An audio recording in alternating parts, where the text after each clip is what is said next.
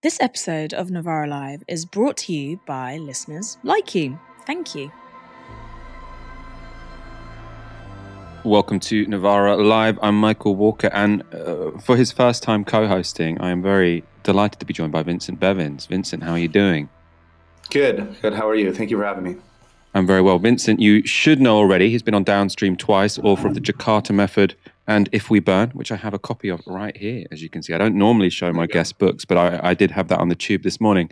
Um, when we go to a wide, you need to explain to me what that flag is behind you. It's a starry plough. I just I was in an Ireland three days ago, and I needed to put something on this wall so it just didn't look like a uh, a dirty white uh, flat in, in London, which is what it is. But yeah, it's a starry starry plough, uh, old uh, Republican symbol from from Ireland. Very interesting, very cool. Um, coming up later tonight, the Tories' latest announcements on migration policy. If you want to marry someone from a different country, you better be goddamn rich. That's the message from them. Um, we'll also be talking about COP and some of the speeches made there um, by Brazil's Lula and Colombia's Gustavo Petro. First story Israel is expanding its bombing campaign against Gaza, moving further south into the territory. Meanwhile, the Gulf Cooperation Council, a political union of Gulf states, has met in Qatar. There, Qatar's emir has issued this stinging rebuke to Israel grace on the international, uh, international community to allow this heinous crime to continue for more than two months, where systematic and purposeful killing against innocent unarmed civilians continue, including women and children. Entire families and households were wiped out of the civil register. The already frail infrastructure were destroyed. Wood, food, water, fuel, were t- used as a weapon. Hospitals, schools, and other vital infrastructures were destroyed with a pretext of self defense, despite the fact that self defense cannot be undertaken as a pretext by an occupation force. And this is a genocide committed by Israel. Qatar played a major role in the negotiations that led to a week long ceasefire and the release of more than 100 hostages held by Hamas in exchange for around 240 Palestinian captives. Now, Qatar is generally considered to be sympathetic to Hamas, but the strength of that statement, saying that Israel is committing genocide, that's still significant. And it comes as the IDF drops leaflets over parts of southern Gaza telling Palestinians to move to avoid being bombed. Thousands have now begun to move further south towards Rafah. These were scenes in the southern city of Khan Yunis last night as Israel hit it with airstrikes. A spokesperson for the Gaza Health Ministry said 43 dead bodies were brought to the Nasser hospital overnight. High numbers of severely injured patients are also reportedly arriving at the hospital every hour. It's now put out an urgent call for blood donors. And in a sign that Israel's operations are set to intensify, tanks were earlier spotted close to the Khan Yunis's or the outskirts of Khan Yunis, um, with the IDF now saying it is, quote, operating in the heart of the city. Israel is identifying its new movements with a, quote, third phase of the operation, while one of the IDF's commanders described today as, quote, the most intense day of fighting since the beginning of the invasion. This is how Chief of Israel's General Staff, Herzi Halevi, described the intensification of the IDF's offensive. After 60 days since the beginning of the war, our forces are surrounding the Khan Yunis area in southern Gaza. At the same time, we are working to deepen the achievement in the northern part of the strip. Anyone who thought that the IDF would not know how to resume the fighting after the truce was mistaken. Hamas is feeling this strongly. The IDF also earlier published a map telling civilians to leave parts of Khan Yunis. Residents from the northern and central parts of the city were ordered to evacuate towards the Mediterranean coast nearer to the Egyptian border and to the east of the city for safety. The UN says that the areas marked on the map housed 120,000 people before the war, and that figure will now be significantly enlarged because of people displaced from northern Gaza. It's not clear where these people are supposed to go, with Gaza's UNRWA head, Tom White, telling Al Jazeera this they tell people to move to Rafah to receive assistance, but we are not able to provide for hundreds of thousands of new internally displaced people. Rafah normally has a population of 280,000 and already is hosting around 470,000 displaced people. It will not cope with a doubling of its IDP, so internally displaced people population. In the south of Gaza, a huge Palestinian population is being forced into ever shrinking areas, but in the north of the territory, those that trapped or those that remain are trapped. The IDF had earlier encircled Jabalia refugee camp, but it now reports that it is operating within it. This was an airstrike on Jabalia on Sunday, where dozens of Palestinians were reported killed after the IDF targeted residential blocks. The refugee camp has fallen victim to multiple airstrikes over the course of the bombardment. Israel says it's being used as a base by Hamas, as they always say whenever they bomb something. The Gazan Health Ministry now says that 15,900 Palestinians have been killed since Israel's assault on the territory began less than two months ago. Around 800 of those were killed since the ceasefire collapsed last Friday. And the Israeli military has now said that since the start of the ground operation on October the 27th, that's just five weeks ago, 100,000 artillery shells have been fired on the strip. That's 20,000 shells fired by ground troops alone each week. That's the context that has led the World Health Organization's representative in Gaza, Richard Peeperkorn, to say this. The situation is, is getting worse by the by the hour. I mean, like there's intensified bombing uh, going on all around, in, including here in the southern areas, Khan Yunis, uh, um, and even in Rafah. Uh, even what I've seen over the last couple of days, that we see an increase, in vastly increasing number of IDPs coming from the so-called middle area, and and even now the southern areas. Uh, uh, towards furthermore to the to the south. Meanwhile, the president of the International Red Cross, Mirjana Spoljaric, has visited Gaza today, where she gave this account of what she saw.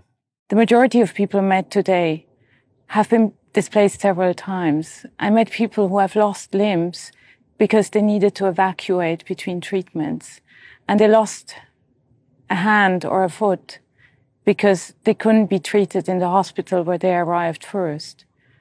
I was told today that the North has lost its entire surgical capacity. We have to find solutions to this.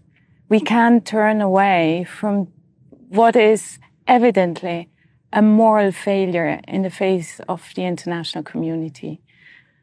I'm calling on all parties, on everyone who has an influence, to de-escalate and to find other the military solutions to what is an immense suffering of the people on both sides. We have to protect the rights of the people. We have to protect the rights of the civilians. We have to protect the rights of the detainees. We have to protect the rights of the hostages.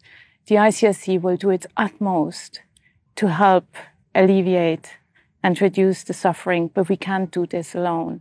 And there's not only a humanitarian solution to this there must be a political one. So we're hearing pretty much every NGO under the sun with any connection to to Palestine basically saying the bombing has to stop. Right, complete consensus. Of course, at the UN, Israel will say these are just Hamas proxies, um, and they will be ignored by many in the West. Not not not everyone in the West, of course. What what we tend to see in the West is not people sort of dismissing the pain and suffering in Gaza, but just say, oh well, I mean, it's incredibly sad, but also completely necessary. Keep bombing them. Vincent, what I want to ask you about here is the issue with the Qatari emir um, saying that this is a genocide. As I say, I'm not entirely sure how significant I should sort of interpret that to be, given that you know Qatar are, you know, they house or that they have given space to to Hamas for them to operate their sort of political operation. Now, I think they do that on the request of the United States. It's, it's not that they are harboring terrorists or whatever. It's it's that uh, most countries in the world want there to be a diplomatic base for Hamas. But is it significant that they have come out with these strong words here?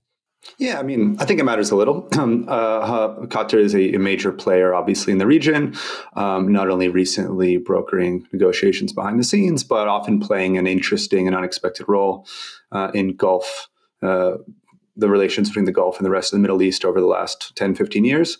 Um, of course, the real problem here, the real issue, the contradiction, which is at the heart of so much of the problems uh, in, in the Middle East and something that I looked into in the issues that you, in that book that you raised is that the people of the Arab world are overwhelmingly, overwhelmingly against what Israel is doing, and indeed against even the recognition uh, or the full diplomatic normalization um, between their countries and Israel. So, what that means in practice is that in order for the particular configuration of power that exists in the Middle East to continue, in order for Israel to exist in the way that it does, you can't have democracy in the Middle East. You have to have a set of, of rulers that do things like this, saying every once in a while, um, this is unacceptable, uh, sometimes behind the scenes brokering deals, but more or less accepting a, a, a, configuration of regional power, which the people of their countries would not uh, and would insist upon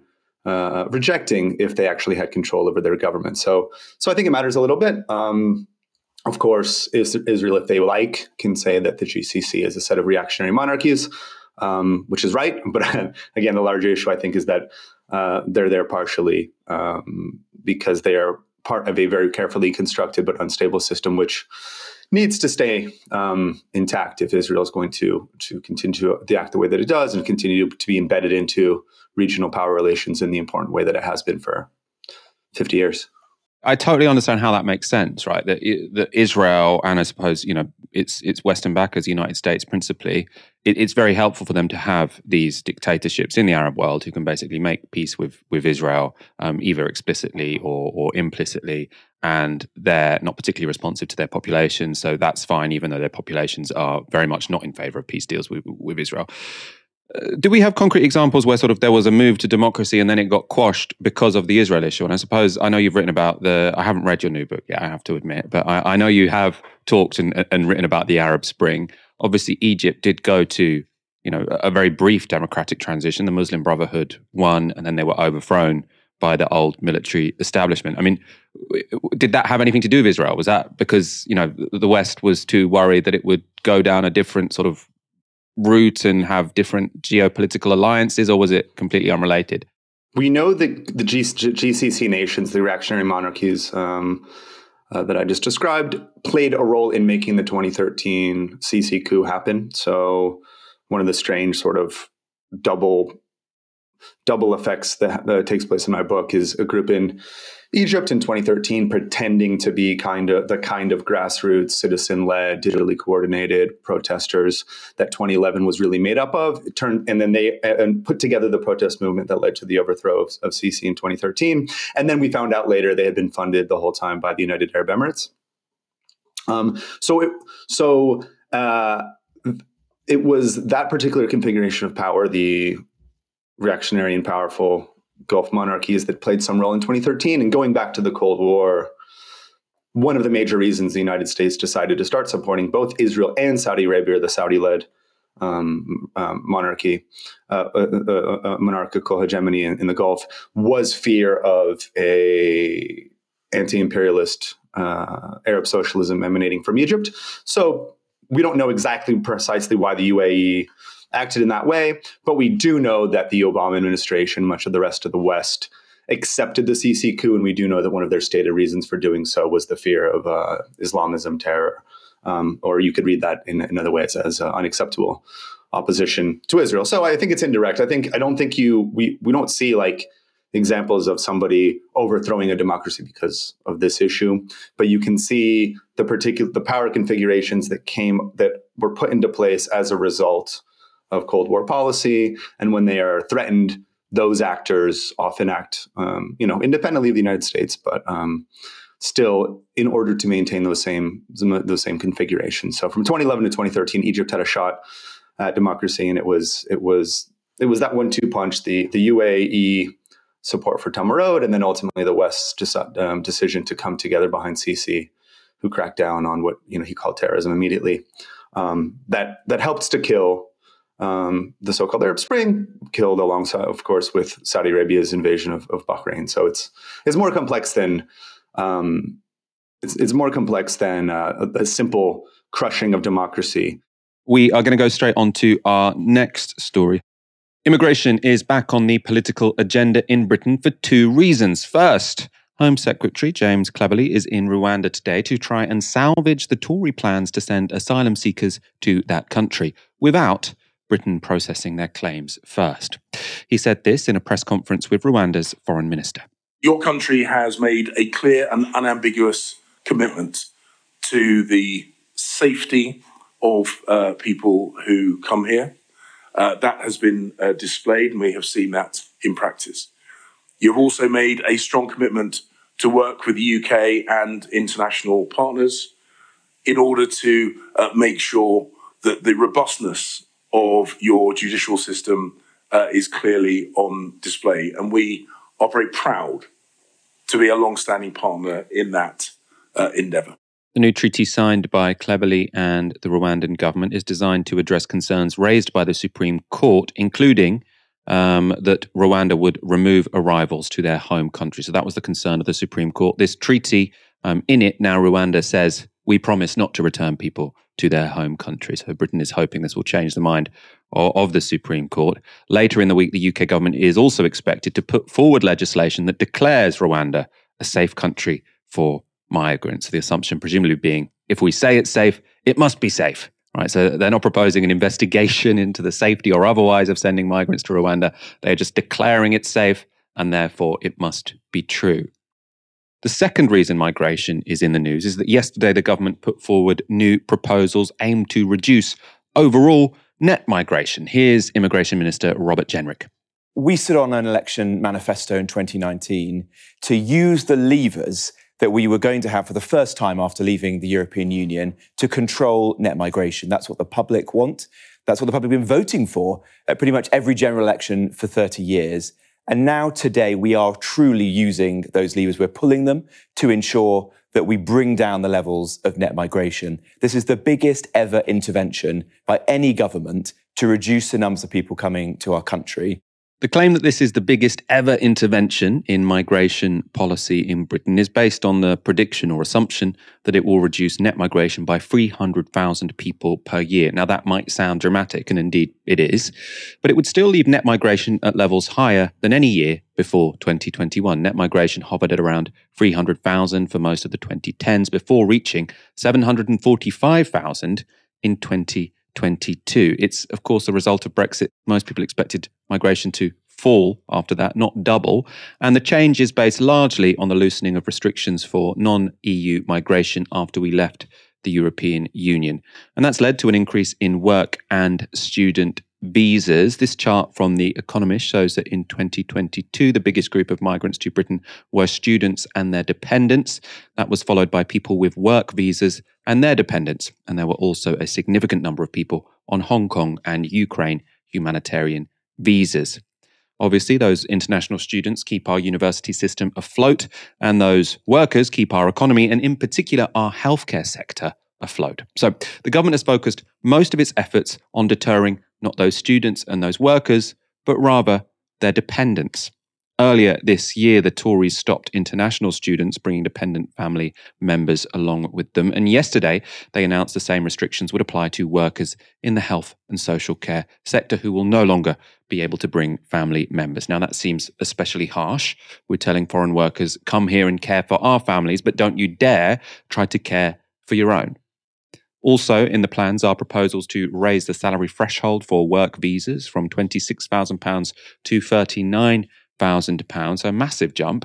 That doesn't include workers in health and social care, as the health and social care system would completely collapse, but it does apply to workers in hospitality. Kay Burley put that to Robert Jenrick on Sky. 95% of visas granted for chefs and managers last year, they would not be able to come in if this 38,700 figure was in place. Well, we want to ensure that British companies are training and investing in British workers. That is fundamentally important to our country. There are millions of people who are on welfare or economically inactive. You heard Mel Stride just the other day at the so autumn statement. Morning, get off your bottom and go and do these jobs. I'm saying there's a moral question here that we we want to help people off welfare and into work rather than reaching for the easy lever of foreign labour. And we also want companies to be investing in their workforce, paying them higher wages. We're just raising the national living wage, uh, investing in apprenticeships and skills, things this government has been promoting since we first came to power in 2010. An economy which is solely based on bringing foreign labour into the UK so is, is not a sustainable path for, to prosperity. Voters need to be careful what they wish for because they're going to have to go and do these jobs.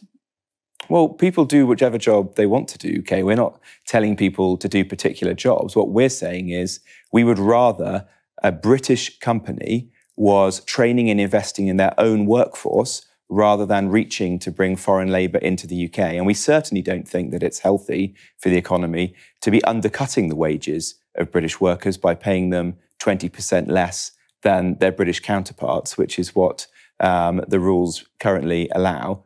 And it's interesting sort of exchange there, I thought, because I mean, it is, you know, no one really expected net migration to go up to above 700,000 after Brexit. So before Brexit was around 300,000, it went up to 700,000. So I think the idea that, you know, this isn't a, a, policy outcome that many of the public sort of actively wanted. I don't think it's, you know, an outrage to say, okay, let's tweak the system so that net migration falls a bit. You know, that, that, that doesn't seem to me like a, a, a, a, door to, to fascism. You know, it seems to me like fairly normal policy making.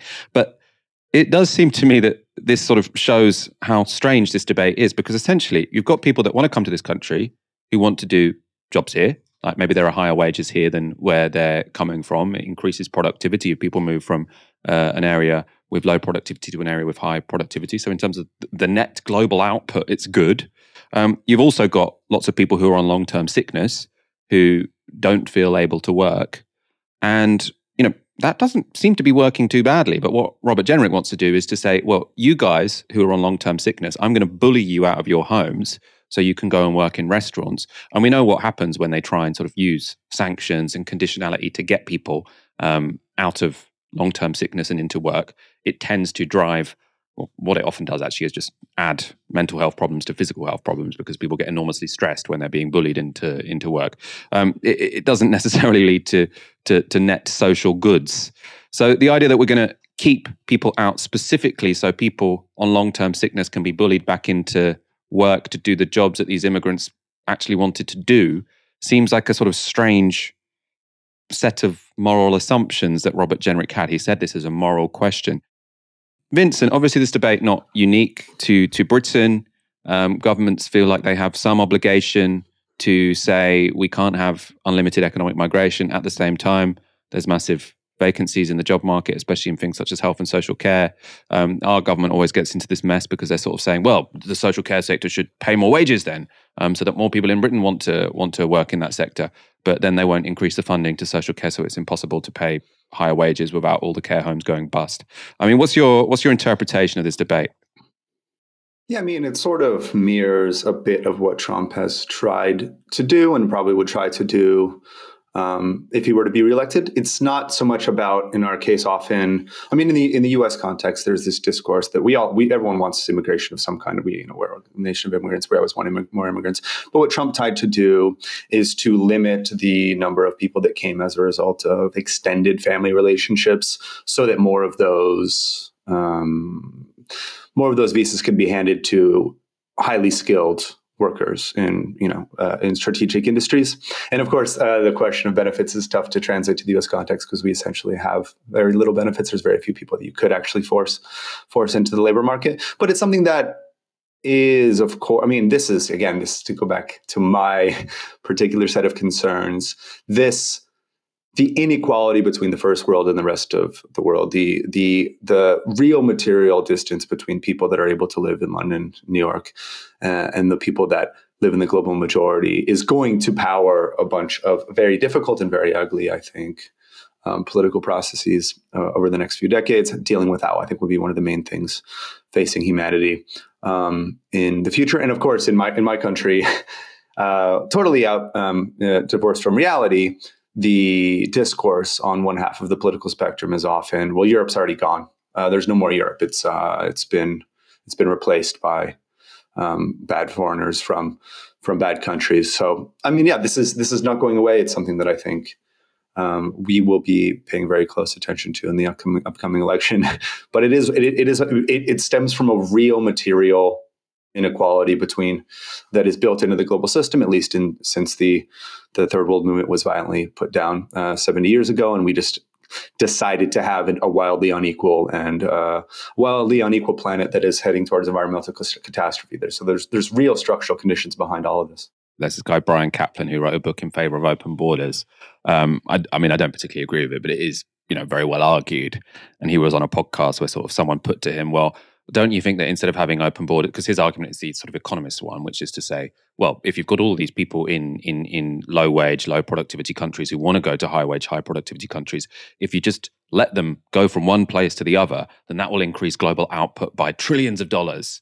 Um, so there's this sort of analogy of, of, of, there are sort of these trillion dollar bills on the sidewalk that could just be picked up if we if we reduce borders.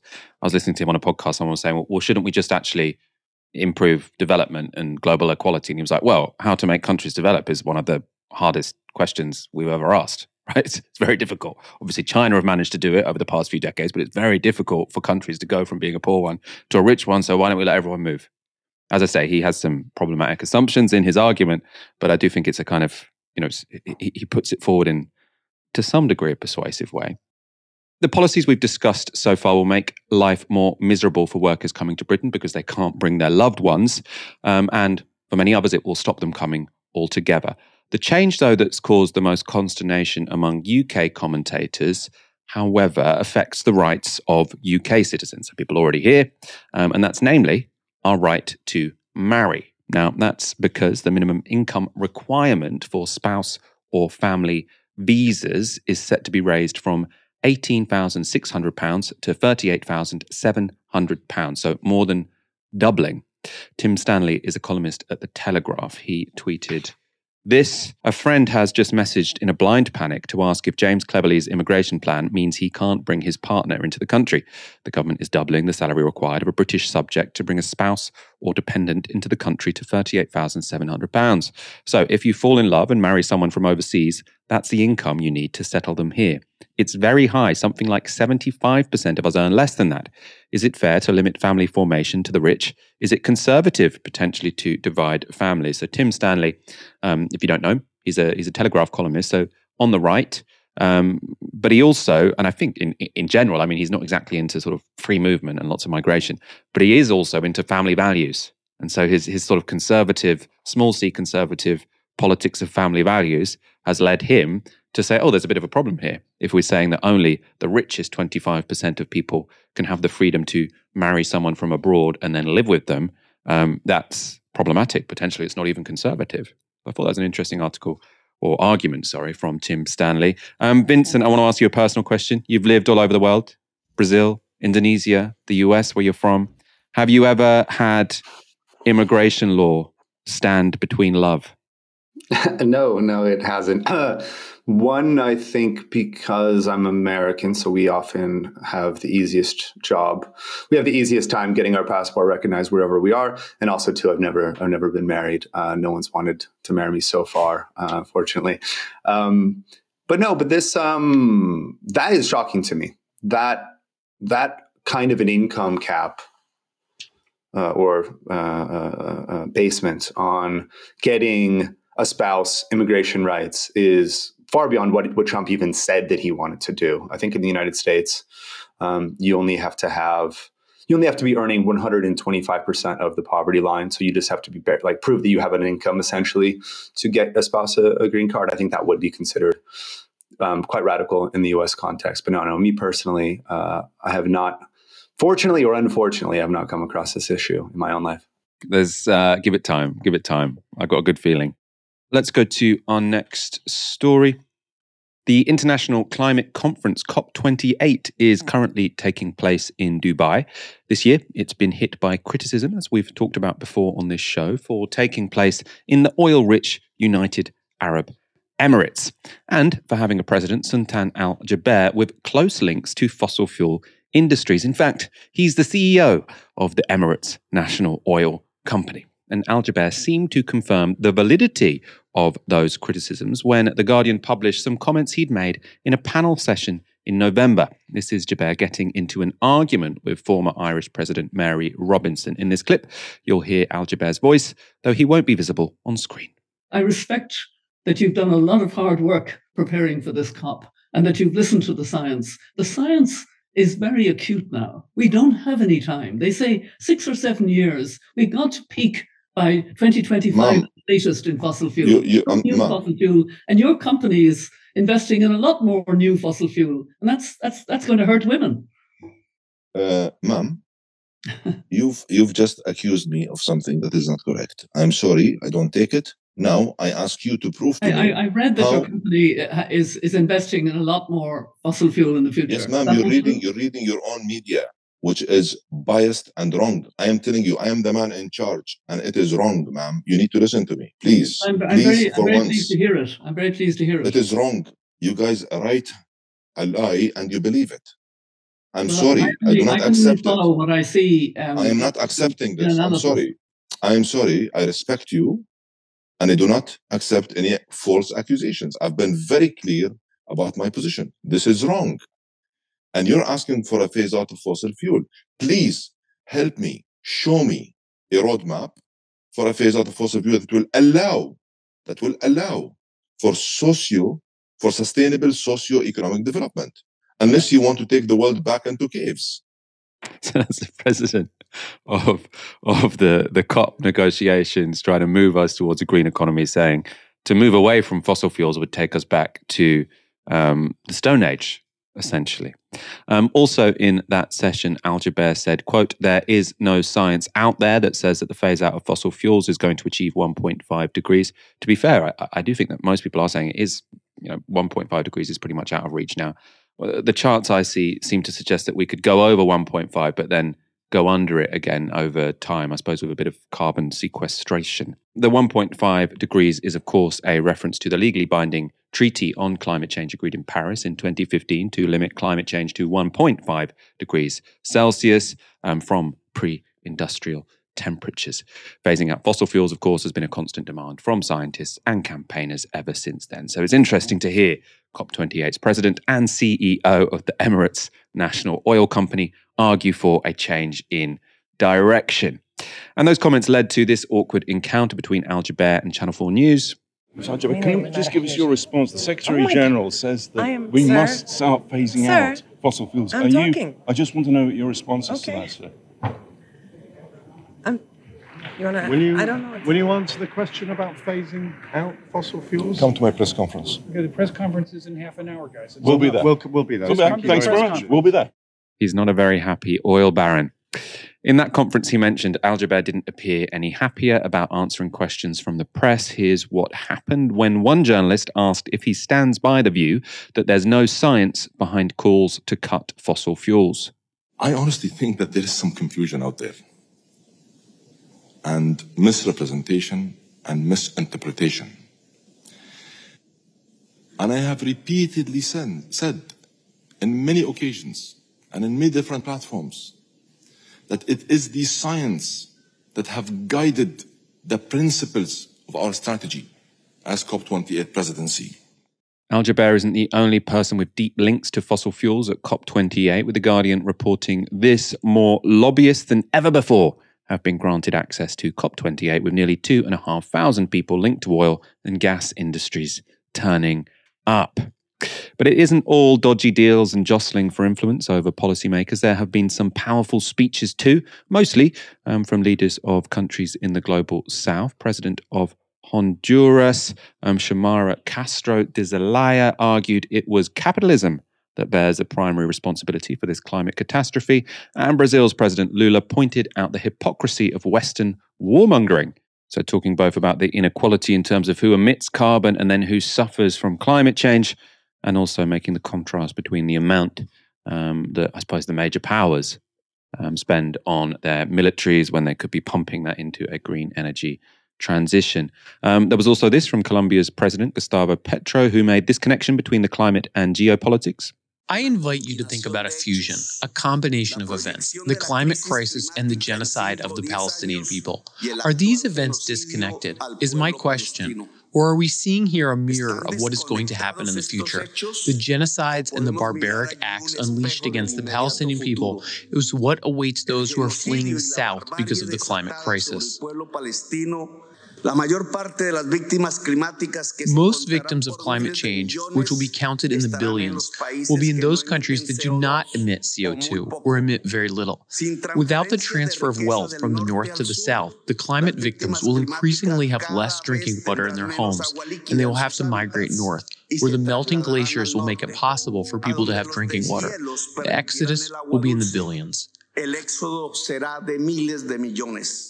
El éxodo será respondido con muchísima violencia. There will be pushback against the Exodus, with violence, with barbaric acts committed. This is what is happening in Gaza. This is a rehearsal for the future. Why have the major carbon consuming nations made it possible for the systemic killing of thousands of children in Gaza? Is my question. Because if they do not kill them, they will invade their country to prevent them from consuming their carbon. We can therefore see what the future will look like. There will be a shrinking of democracy and unleashed barbaric acts against our peoples, those of us who do not emit CO2, those of us who are poor. Greta Thunberg um, recently has, has been under fire for sort of connecting climate change with the Palestinian struggle. Uh, it's not a sort of connection which is made particularly often um, in, in in Western political capitals, but you sort of saw. I suppose Lula wasn't so so so directly referring to Palestine, but he was talking about militarism. Vincent, is this sort of connection of the, the fight against militarism and the fight against climate change? Is that you know, it, it, sounds somewhat unusual to a Western ear. Is is that very very common when it comes to to South America?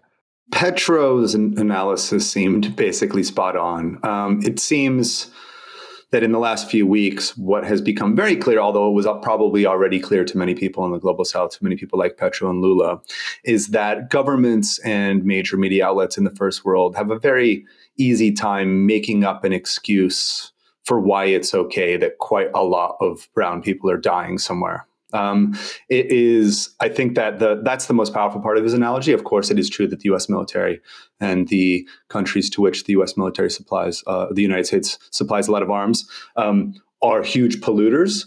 But I think what Gaza really drove home is that if the particular situation in in in Palestine right now can be rendered into a narrative which says, like you indicated at the beginning of the show, oh well, I suppose tens of thousands of these people just have to die.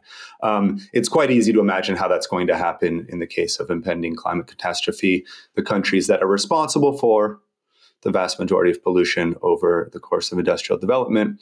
Um, Petro seems to be saying, and I, and I find it quite convincing, um, we'll be able to come up with a reason why there's nothing really you could do. We would love to, that would be great, but we can't.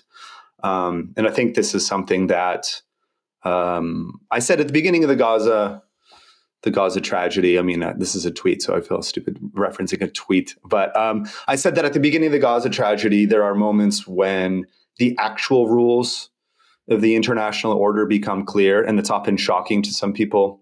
Um, but a, quite a lot of people in the global south already know. They already know that the rules are um, quite a lot of all, most of the violence and almost all of the environmental damage is coming from one part of the world. Um, it matters when those people die, but it doesn't matter when everybody else dies.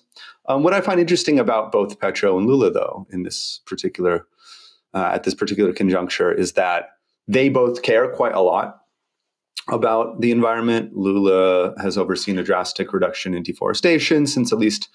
Um, certainly since uh, Jair Bolsonaro's administration. So these are, are two men that actually care about reducing um, environmental catastrophe. But what they want to do is to create a global system in which it doesn't actually matter if you care. What they would like to do is to create, at first, Lula was talking about an OPEC of the forest. Now he's talking about a global fund through which countries in the global south would be paid to do what is best for everyone in the global system to do to preserve their forests um, and and limit environmental destruction. And then that way it becomes rational for even guys that don't care about the environment. They might be elected here or there down down the road um, to do the right thing. So that is i think is the is the strongest point that emerges out of all of that is that you know everybody in the whole world has national politics. Everybody in the whole world has national economic constraints. But as a as a global system we could make it rational for some of the most important actors to behave differently. And that requires a uh, I think justified historically transfer of resources from the first world to the third world. Now again easier said than done but i think that's the the real force of of the analogy that that, that uh, Petro's made I presume an OPEC of the forest would have you'd, you'd have countries probably presumably in the global south who say we've still got quite a lot of rainforests and we are clubbing together and demanding that the global north transfer us a significant amount of money so that we don't do what the global north did and cut them down. Is that am I understanding correctly?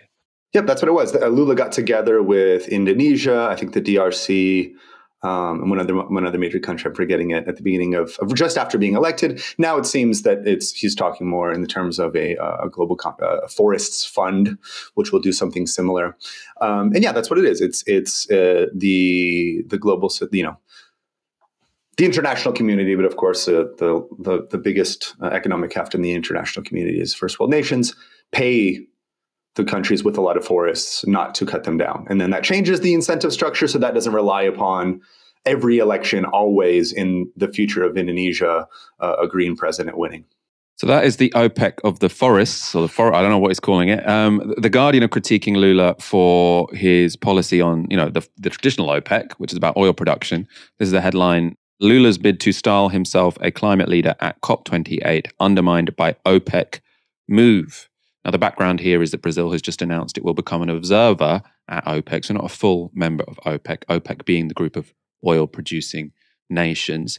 Um, Lula has said that he is participating to encourage other countries to move away from oil. Vincent, what's going on here? Is is it um, Lula who's the hypocrite?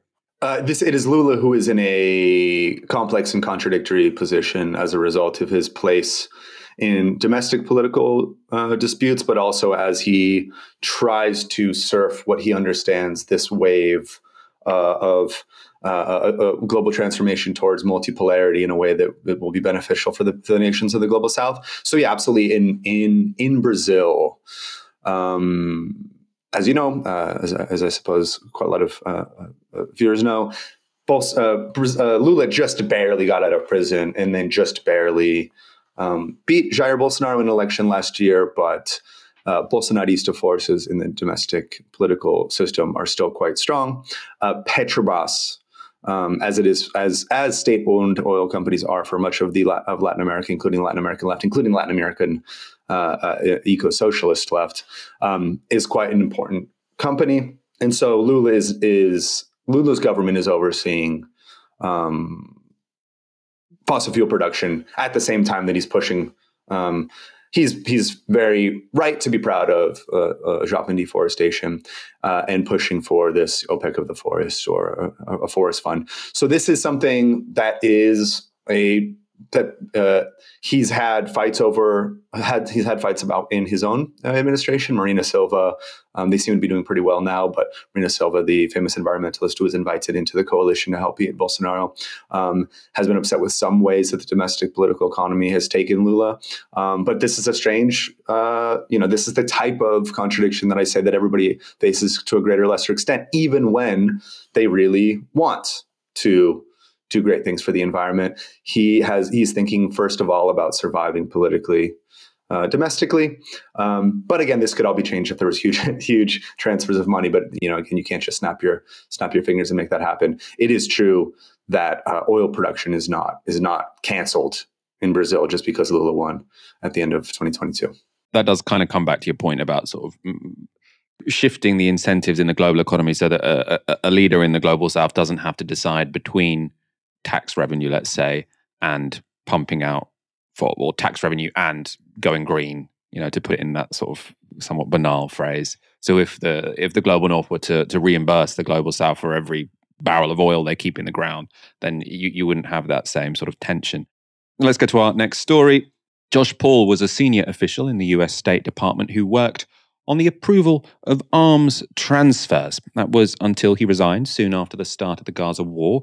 He posted a resignation notice saying the Biden administration was, quote, rushing to provide arms to Israel. And he said that was short sighted, destructive, unjust, and contradictory to the very values that we publicly espouse.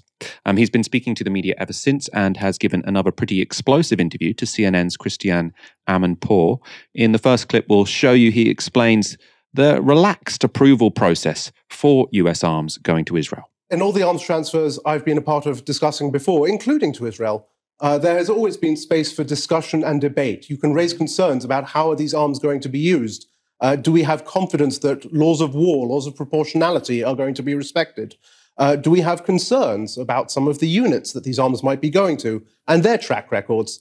Uh, what was different here was that there was no discussion. There was no space for that discussion. Uh, there was simply an approach of essentially the barn doors are open, and that remains the case. Uh, you know, the Wall Street Journal reported just in the last couple of days that America has transferred over 4,000 dumb bombs to Israel, uh, several thousand guidance kits, and 45,000 uh, artillery shells. So the bundles remain open. And while I'm certainly encouraged uh, to hear what uh, Vice President Harris said, what Secretary Austin has said. Uh, for as long as those barn doors remain open, I don't know why Israel would take those warnings seriously. So dumb bomb. I had to look it up after watching that clip. They're they're a non-guided missile. Um, so obviously we're, we're hearing all the time that Israel are targeting all of their their bombs, even though they've managed to kill you know way way way more civilians than than militants. But that's what they say. But the Americans are, are giving them missiles that aren't even guided. Um, he's suggesting yes, it's it's fine that Kamala Harris and the Defense Secretary have come out and sort of said, "Oh, Israel, we would like you to to to follow humanitarian law, please." But he's saying, what's the point in saying that if you are unconditionally sending them all the weapons they need to carry out, you know, the pretty brutal genocide or potentially war they are overseeing in Gaza. Um, next, Josh Paul is asked about the Biden claim um, that the United States has to hug Israel close in order to have influence over their decisions. First of all, I would ask where that embrace gets the United States. Uh, if you look at what is unfolding now, it is not only a disaster in Gaza, but it is a foreign policy disaster for the United States across the Arab world and, frankly, across the global south. Uh, we seem like hypocrites when we criticize Israel, uh, rather, when we criticize Russia uh, for human rights abuses, but fail to do so with Israel. Um, and so I think that our, our embrace, we have to be careful with that embrace because it is, draws us in as well. Uh, secondly, of course, the answer is we do have leverage that we can use within that embrace. I'm not suggesting that America should not remain close with Israel. I'm suggesting simply that as we are the provider of arms, as we are the provider of billions of dollars in taxpayer funded assistance every year uh, to what is actually a wealthy country, we do have a fair amount of leverage. And of course, we provide Israel with security and diplomatic backup uh, across the region that has enabled its integration. Uh, we have a lot of leverage here to set Israel on a better path and to end this senseless killing in Gaza. We are not using it. That was a good answer. And to be honest, I think uh, the argument that you often hear that the United States has to hug Israel close so it can influence it, I think is the most disingenuous and kind of stupid argument I've, uh, I've heard um, throughout this war, in fact, because the argument is, oh, uh, unless they have Israel on side, unless Israel think, oh, the United States is an ally, they're not going to listen to the United States. Well, the reason the United States has leverage over Israel isn't because Israel thinks the United States likes them. it's because the United States funds Israel and gives them the di- diplomatic support they need in the in the um, Security Council and the UN. So it seems completely self-serving for the United States to say, "Oh no, we're letting them do whatever they want so that we can influence them." Maybe right? It's complete, complete nonsense. Um, to the extent that I don't think they even believe it themselves. I, uh, I think essentially um, many people in the Biden administration, you know, I don't, I don't think they actively want to see tens of thousands of Gazans die, but I also don't think they necessarily care that much. It's not in their essential geostrategic interests to save the lives of thousands of Gazans. So I don't think they're that fussed, right? Uh, uh, they want to be able to persuade some of their allies in the Arab world that they're not, you know, committed to the genocide of the Palestinian people, because as Vincent was saying before, many Arab publics care deeply about the Palestinian people, as many publics do across the world. But ultimately, uh, they want to say, okay, they, they want their cake and to eat it. They're going to give Israel all the support they need, while sort of saying, oh, we would prefer them to follow international law. I want to show you now the most extraordinary um, claim that Josh Paul made. Um, he was answering a question from Christiane Amanpour about the atrocities Hamas committed on October the 7th, including allegations of rape. I think what happened on October 7th was an absolute atrocity, was a thousand atrocities. Uh, I think at the same time we condemn those atrocities, we have to condemn the atrocities that happen every day to Palestinians in the West Bank. You mentioned sexual violence. Uh, I was part of the human rights vetting process for arms going to Israel, and a charity called Defense of Children International Palestine uh, drew our attention at the State Department to the sexual assault, actually the rape of a 13 year old boy that occurred in an Israeli prison in the Mosque in Jerusalem. Uh, we examined these allegations. Uh, we believed they were credible. We put them to, Israel, to uh, the government of Israel. And you know what happened the next day? The IDF went into the DCIP offices and removed all their computers and declared them a terrorist entity. Um, I think it is vital that atrocities not happen to anyone, not sexual atrocities, not sexual violations, not any kind of gross violation of human rights. We are looking at a situation where there is so much dehumanification, where people are not seen for the value that they have. And I think that's true whether you're talking about those who are attacked on their kibbutz or those who are attacked in their homes in Gaza or in the West Bank. What we really need is to center the human beings who are at the core uh, and who are suffering so much uh, in, in this conflict. It was a very sort of passionate, compelling argument there. There was also a really explosive allegation. So he's saying there was a charity, um, an Israeli charity, that had noticed or had sort of, or I, am not sure if it was Israeli or Palestinian actually, but a, a charity in the region had brought attention to the US State Department that a Palestinian had been raped in an Israeli prison. And the response from the Israelis was not to take that on board, but to shut down the charity and call it a terrorist organization. Right now, we hadn't heard that before. So, if this is all true, then the United States presumably sat on that pretty shocking information. Right, so extraordinary. Vincent, I suppose uh, your comment potentially on the allegation that was made there, but also um, what I want to hear from you. So, Josh Paul was sort of suggesting not only does it show the US to be hypocritical, but it's potentially against their national interest to hug Israel so close because countries in the global south will see that they're hypocrites and potentially, you know, be, be less likely to to line up behind them when it comes to conflicts such as as Russia, Ukraine. Uh, I know you sort of you, you referred to a tweet earlier. I think it was the one where you sort of said, you know, uh, in moments like this, there are some people in the global north that realize, oh, the rules based system isn't really something that exists. Everyone in the global south knew this already. And that almost made me somewhat doubt that it does matter to America's strategic interests if they are shown to be backing something like this. Is it the case that while some people in, you know, liberals in the North might be surprised, I can't believe we're backing this, everyone in the rest of the world is like, of course they're backing this. I do think that there is a statute of limitations on how much, how long accusations of hypocrisy against the hegemon stick. Uh, you know, if you look back at the ways that the United States have been acting over the last 25 years, basically every five years, if not every year, there's something that is done by the US government that uh, shows it to not really believe in the global system that it purports to believe in, but shows that the actual global system, which I do think exists and does have a set of rules, means that certain countries can do things, certain things, and other countries uh, cannot. Uh, other countries, uh, it matters when people in certain countries die, and it matter, and it does not matter when people in other countries uh, die. However, I do think this is interesting. I think this is this movement um, more than what mattered, uh, what happened in Qatar that we spoke about at the beginning of the show. This movement, there's two movements in the United States.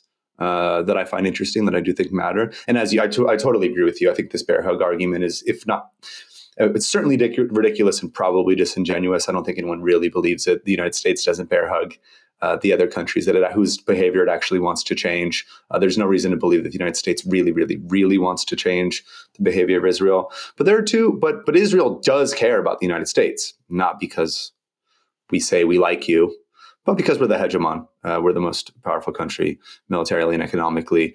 Um, the the Israel relies quite a bit on the posture of the United States, or at least it has. Um, since the 1960s, uh, to maintain its current position, and there are two things happening in the United States, which I think, which I think do matter. Uh, perhaps three things. Um, one is public opinion is changing on Israel, uh, especially young people and especially non-white Americans are pulling away from support for Israel's actions um, in Palestine, and and this matters, of course, in the long term. Uh, the United States like uh, becoming less white, and of course, uh, like every other country, aging and replacing its homeless people with with younger people. And then this other movement inside parts of the United States government. It seems that there's people in the State Department, there's people that are in the larger state, as we understand, including prominent members of the foreign policy establishment, that believe well, whatever good Israel had done for us previously, and Biden has this famous that famous speech back in the seventies that uh, Israel is one of the best investments money can buy. If Israel didn't exist, we'd have to invent it. A lot of people are now saying, well, whatever good it had done for us geopolitically, um, this is now starting to be bad.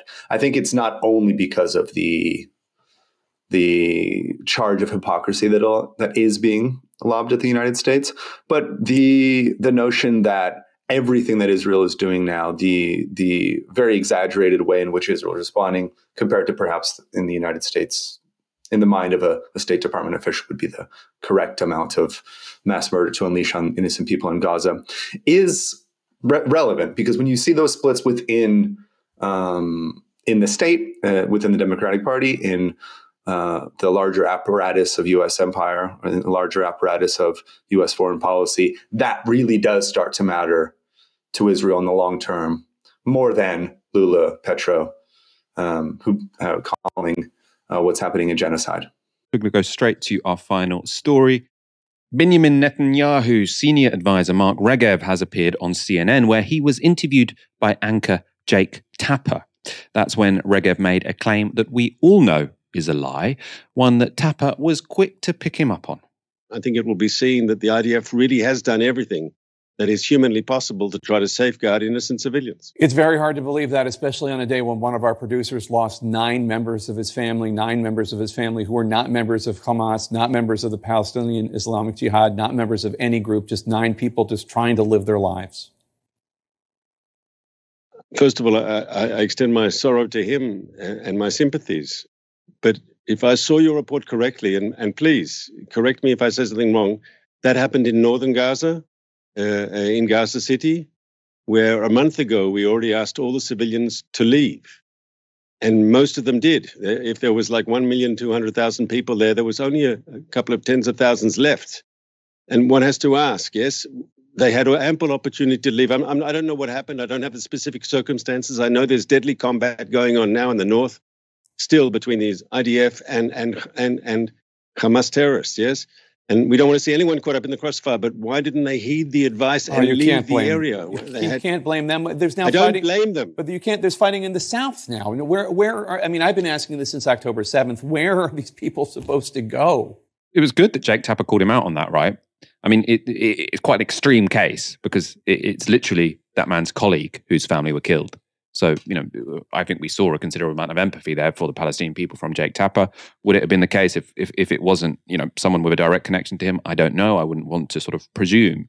But Vincent, it does seem dangerous for the Israelis here because the number of people they've killed, and especially the amount of journalists they've killed, means that there are lots of people at mainstream journalistic organizations that would usually be very supportive of Israel. And I have to say, actually, the, the clips I've seen of CNN, in general, they have been very supportive of, of Israel. Many of their hosts are, are are very much sort of putting out Israeli talking points, I think, to to a large degree. There's sort of clinks or chinks within that armor. Um, but here, the fact that so many journalists have been killed, the fact that so many people in Gaza have been killed, that even sort of anchors on CNN and mainstream media know someone who's died, right, or, or know someone whose whose whose family have died. Does that potentially put Israel in a in a shaky situation? Yeah, I said I think that this also matters. Uh, Jake Tapper, of course, is no radical anti-imperialist. Uh, this is the kind of guy that I think that if you see this kind of reaction from him, this does start to matter. And again, it matters not because world opinion has an automatic effect on Israeli policy. Of course, Israel was born, um, you know, uh, believing often for good reasons that you know the whole world was against it. Uh, often having the world shout out it uh, often leads Israel to double down. But these kinds of shifts in mainstream parts of the United States, someone like Jake, Jake Tapper changing uh, his opinion or, expressing this kind of an opinion online or on, on the air, I'm sorry. Um, the members of State Department slowly changing their position, even rebelling against uh, executive policy. These things don't, I think, cause an automatic change to the situation on the ground. Tragically, I think that's going to keep continuing the way it is. But I think in the long term, these things start to change the possible trajectories over the next few years for the way that Israel can or will act uh, in, in, with regard to Palestinians. Vincent Bevins, thank you so much for joining me tonight. I hope to have you back on as a co-host. It was a pleasure. Thank you so much. And thank you everyone for watching this evening. Come back tomorrow for another live stream. I'll be in this seat at 6 p.m. For now, you've been watching Novara Media. Good night. This broadcast is brought to you by Novara Media. Go to novaramedia.com slash support.